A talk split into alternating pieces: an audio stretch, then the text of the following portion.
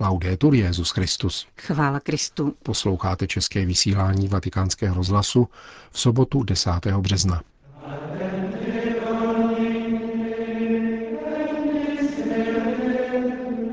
Setrvávejte věrně a pravidelně v modlitbě, řekl papež František při audienci členů švýcarského hnutí Fontána milosedenství. Tématem třetího postního kázání otce Kantalamesi pro papeže a jeho spolupracovníky z římské kurie byla křesťanská pokora. Spása duší je na prvním místě, říká prefekt Kongregace pro nauku víry arcibiskup Luis Ladaria v rozhovoru, který uslyšíte v závěru našeho pořadu, kterým provázejí Jan Glázer a Johana Bronková.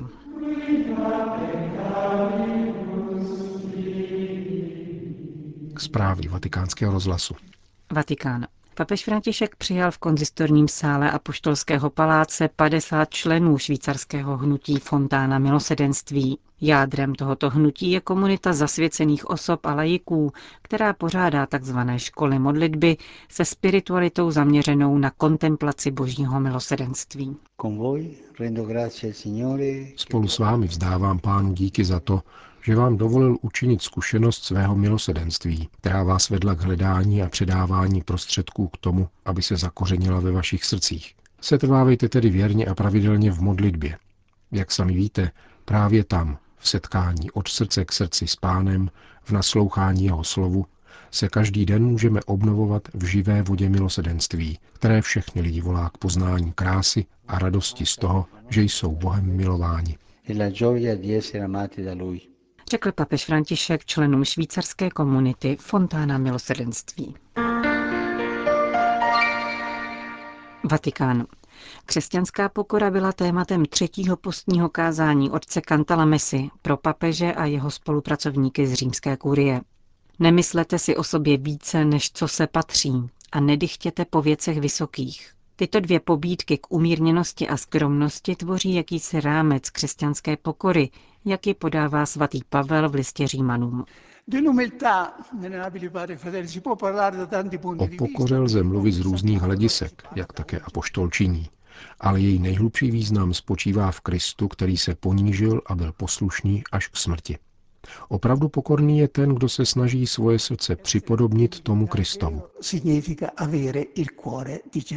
Řečtí filozofové, pokračoval papežský kazatel, znali a chválili prakticky všechny ctnosti, kromě pokory.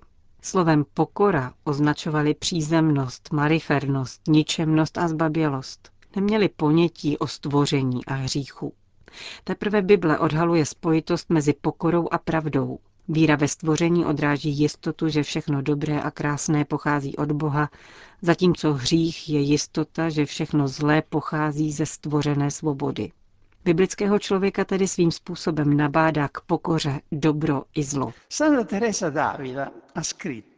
Svatá Terezie z Avily napsala, jednou jsem dumala nad tím, proč Bůh miluje tolik pokoru a napadlo mi náhle, bez jakékoliv předešlé úvahy, že tomu tak musí být, protože on je svrchovaná pravda a že pokora je pravda.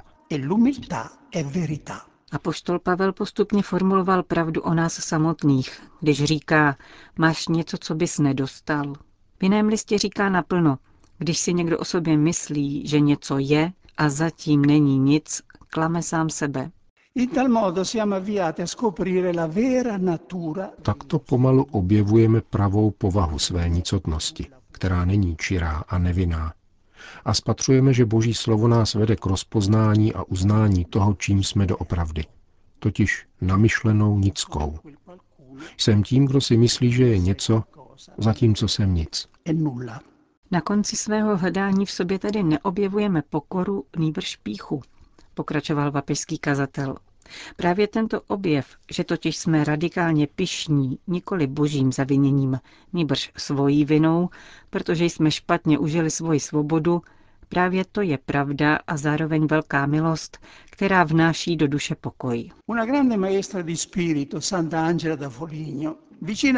Velká duchovní učitelka, svatá Angela z Foligno, krátce před svojí smrtí prohlásila, o neznámá nicko, Duše nemůže v tomto světě mít lepší vidění, než je nazírání vlastní nicotnosti, níž může přebývat jako ve vězeňské cele. Často vybízela tato světice svoje duchovní dcery a syny, ať se do této cely co nejrychleji vracejí, pokud ji z nějakého důvodu musí opustit. V této radě se skrývá obrovské tajemství, tajemná pravda, která se poznává zkušeností. Lze zjistit, že tato cela opravdu existuje a že do ní může vstoupit každý, kdykoliv chce. Spočívá v pokojném a uklidňujícím pocitu, že jsem nicka, pyšná nicka. Z této cely nevidíme defekty bližního, anebo je vidíme v jiném světle. Tady se s milostí a cvičením chápe, že je možné realizovat to, co říká apoštol Pavel a co se na první pohled může jevit jako přehnané. Totiž pokládat každého za lepšího, než jsem sám. A nebo chápat, jak je to možné svatým. Uzavřít se do této cely znamená něco docela jiného, než uzavřít se do sebe sama. Je to naopak otevřenost k bytí, k druhým, k věcné objektivitě. Je to opak toho, co se domnívají nepřátelé křesťanské pokory. Je to uzavření se před sobectvím a nikoli do sobectví. Kázal tento pátek o pokoře otec Raniero Cantalamessa pro papeže a jeho spolupracovníky z římské kurie. Vatikán. Je mezi námi jistá zpřízněnost, ale je to podružné. Papež je papež. To je podstatné. Odpovídá prefekt Kongregace pro nauku víry arcibiskup Luis Ladária na dotaz, zda jeho příslušnost k tovaristvu Ježíšovu napomáhá spolupráci s papežem Františkem. V exkluzivním rozhovoru pro vatikánská média tak poukazuje na roli papeže v církvi a s papežem Benediktem XVI. opakuje, že úkolem vatikánského úřadu, v jehož čele stojí, je hájit víru prostých věřících, nikoli víru teologů. Rozhovoru vám přinášíme v plném znění. Co pro vás znamená být prefektem Kongregace pro nauku víry za pontifikátu papeže Františka? Pro mě je to záležitost velmi jednoduchá. Je to otázka poslušnosti. Papež František si mne zavolal, řekl mi, že se takto rozhodl a já jsem odpověděl. Svatý otče, když jste takto rozhodl, přijímám a není k tomu co dodat. To je tedy pro mne první věc. Přirozeně s tím přichází také velká odpovědnost a musím přiznat, že první dny jsem moc dobře nespal. Postupně si ale zvyknete a zjistíte, že to půjde. Zejména díky vědomí, že takto si to papež přeje. Není tedy nutné lámat si příliš hlavu, když je věc již vyřešena a rozhodnuta. Stejně jako svatý otec jste jezuita. Myslíte, že vám to napomáhá k lepšímu chápání a spolupráci s papežem Františkem? Jistá zpřízněnost tu evidentně je v oblasti formace, v okruhu lidí, které oba známe. To může jistě pomáhat. Se svatým otcem jsem se v podstatě neznal před jeho zvolením. Myslím, že jsme se viděli pouze jedinkrát, když přijel do Říma s ostatními argentinskými biskupy na návštěvu Adlímina. A jak je obvyklé, všechny biskupské konference v rámci návštěvy Adlímina přicházejí na kongregaci pro nauku víry. Já jsem byl už tehdy jejím sekretářem a poprvé jsme se viděli a poznali při této příležitosti. Jistá zpřízněnost, která může vzájemný vztah usnadňovat, tu tedy je. Nicméně musím říci, že je to podružné. Zda jsem jezuita nebo ne, to pro mne nic nemění. Papež je papež. Je to tedy věc, která může pomoci, ale je podružná, není podstatná. Non appartiene alla sostanza. Při setkání s členy vaší kongregace na konci ledna papež František zdůraznil, že vaše poslání má svrchovaně pastorační ráz. Jaký význam to má pro vaši každodenní práci? Řekl bych, že se to nedotýká přímo práce jako takové, ale způsobu, jakým je vykonávána. Pastorační dimenze tu nesporně je. Naším úkolem je šířit a obhajovat víru, kázat víru. To je pochopitelně svrchovaně pastorační role. Jde o to šířit katolickou víru takovým způsobem, aby byla stále lépe poznávána. A jsou-li nějaké problémy, také tuto víru obhajovat. Mnohokrát jsem slyšel opakovat papeže Benedikta XVI. v době, kdy byl prefektem této kongregace, tedy kardinála Ratzingera, že musíme hájit víru prostých věřících, nikoli víru teologů. Ti totiž mají prostředky k tomu, aby věděli, jak se věci mají. Myslím, že toto je velice platná a správná představa. Zabýváme se přirozeně také disciplinárními otázkami, které mají významný dopad na mnoho lidí a tedy také po této stránce jde o svrchovaně pastorační roli. To jistě neznamená, že bychom neměli důkladně studovat materiály, ale vždy musíme mít před sebou salus animarum, spásu duší, která je vždy prvním cílem naší práce. Jedním z významných témat tohoto pontifikátu je, jak víme, reforma římské kurie. Co znamená tento proces zahájený papežem Františkem pro kongregaci pro nauku víry? Zatím jsme nedostali nic, co by se nás přímo týkalo. Až nám bude něco řečeno, jistě to rádi přijmeme a budeme jako vždy spolupracovat. Naše spolupráce s papežem Františkem bude absolutní, to je samozřejmé, ale v této chvíli jsme prozatím nedostali žádné konkrétní indikace.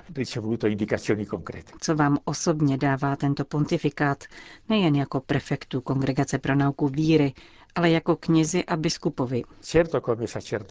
Jako kněz vnímám tohoto papeže jako velmi blízkého lidem, blízkého božímu lidu.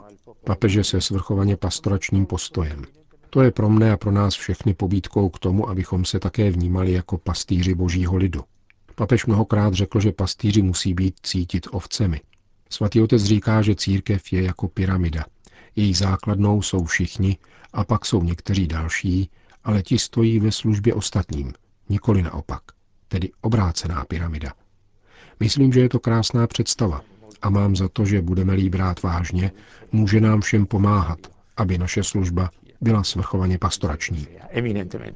Slyšeli jste rozhovor s prefektem Kongregace pro nauku víry, arcibiskupem Luisem Ladáriou. Vatikán. 17. března papež František přijde uctít tajemství stigmat na těle jediného kněze v dějinách, totiž otce Pia z Pětrelčíny. Připomněl to generální prokurátor kapucínského řádu otec Antonio Belpiede při setkání s novináři. Jak dodal, nejznámější stigmatizovaný světec, svatý František z Asízy, byl jáhnem. Zatímco San Giovanni Rotondo, kde je otec Pio pohřben, navštívil Jan Pavel II. i Benedikt XVI., František bude prvním papežem, který se vydá do Pietrelčíny, rodného městečka Francesca Forgioneho a místa, kde se mu v roce 1910 poprvé objevila stigmata. Hovoří otec Antonio Belpiede. Je to poprvé, co papež přijíždí nejen do San Giovanni Rotondo, kde spočívá tělo, ale také do Pietrelčíny, tedy přesněji na Piana Romána. Papež totiž nenavštíví přímo městečko, nýbrž místo zvané Piana Romána, trochu výše na kopci. Otec Pio řekl, v Pětrelčině byl Ježíš a tam se všechno odehrálo. Na tomto místě je starý Jilm, pod kterým otec Pio dostal stigmata, která však později zmizela. Definitivně se potom objevila 20. září roku 1918 v presbytáři kostela v San Giovanni Rotondo. Od této události tedy letos uběhne 100 let. Ano, připomínáme si 100 let od stigmatizace, totiž od té veřejně známé. Již předtím se však stigmata objevovala a opět mizela, také proto, že otec Pio tehdy kvůli nemoci pobýval na odlehlejších místech v Pětrelčíně a zprávy o tom se rozšířily až později. Jeho stigmata zůstala otevřená 50 let. Lékařská věda není to vysvětlit, jak je možné, že pět tržně zmožděných ran, jak je lékaři definovali, mohlo zůstat otevřených půl století, aniž by se do nich dostala infekce, došlo ke gangréně a aniž by se nezhojili. Otevřené krvácející rány se totiž podle lékařů buď zahojí a uzavřou, a nebo dojde ke gangréně, která posléze vede ke smrti člověka. Rány od cepie však zůstaly otevřené 50 let a teprve v posledních týdnech krátce předtím, než zemřel, se začaly pomalu zacelovat. Poslední strup odpadl den předtím, než otec Pio zemřel. Zemřel s rukama a nohama bez jakékoliv stopy po ranách. To všechno je doloženo ve více než stovce svazků beatifikačního a kanonizačního procesu. Jaké je poselství otce Pia pro dnešního člověka, který je ve srovnání s jeho dobou, alespoň na západě, daleko sekularizovanější? Řeknu vám to velmi synteticky a stručně. Nalézt sebe sama pod stromem kříže. Člověk se ztrácí, když se vzdaluje Ježíši Kristu. Pod stromem kříže je uzdravení, spása, radost, naděje, láska a život. Hovořil generální prokurátor kapucínského řádu otec Antonio Belpiede. Končíme české vysílání vatikánského rozhlasu. Chvála Kristu. Laudetur Jezus Christus.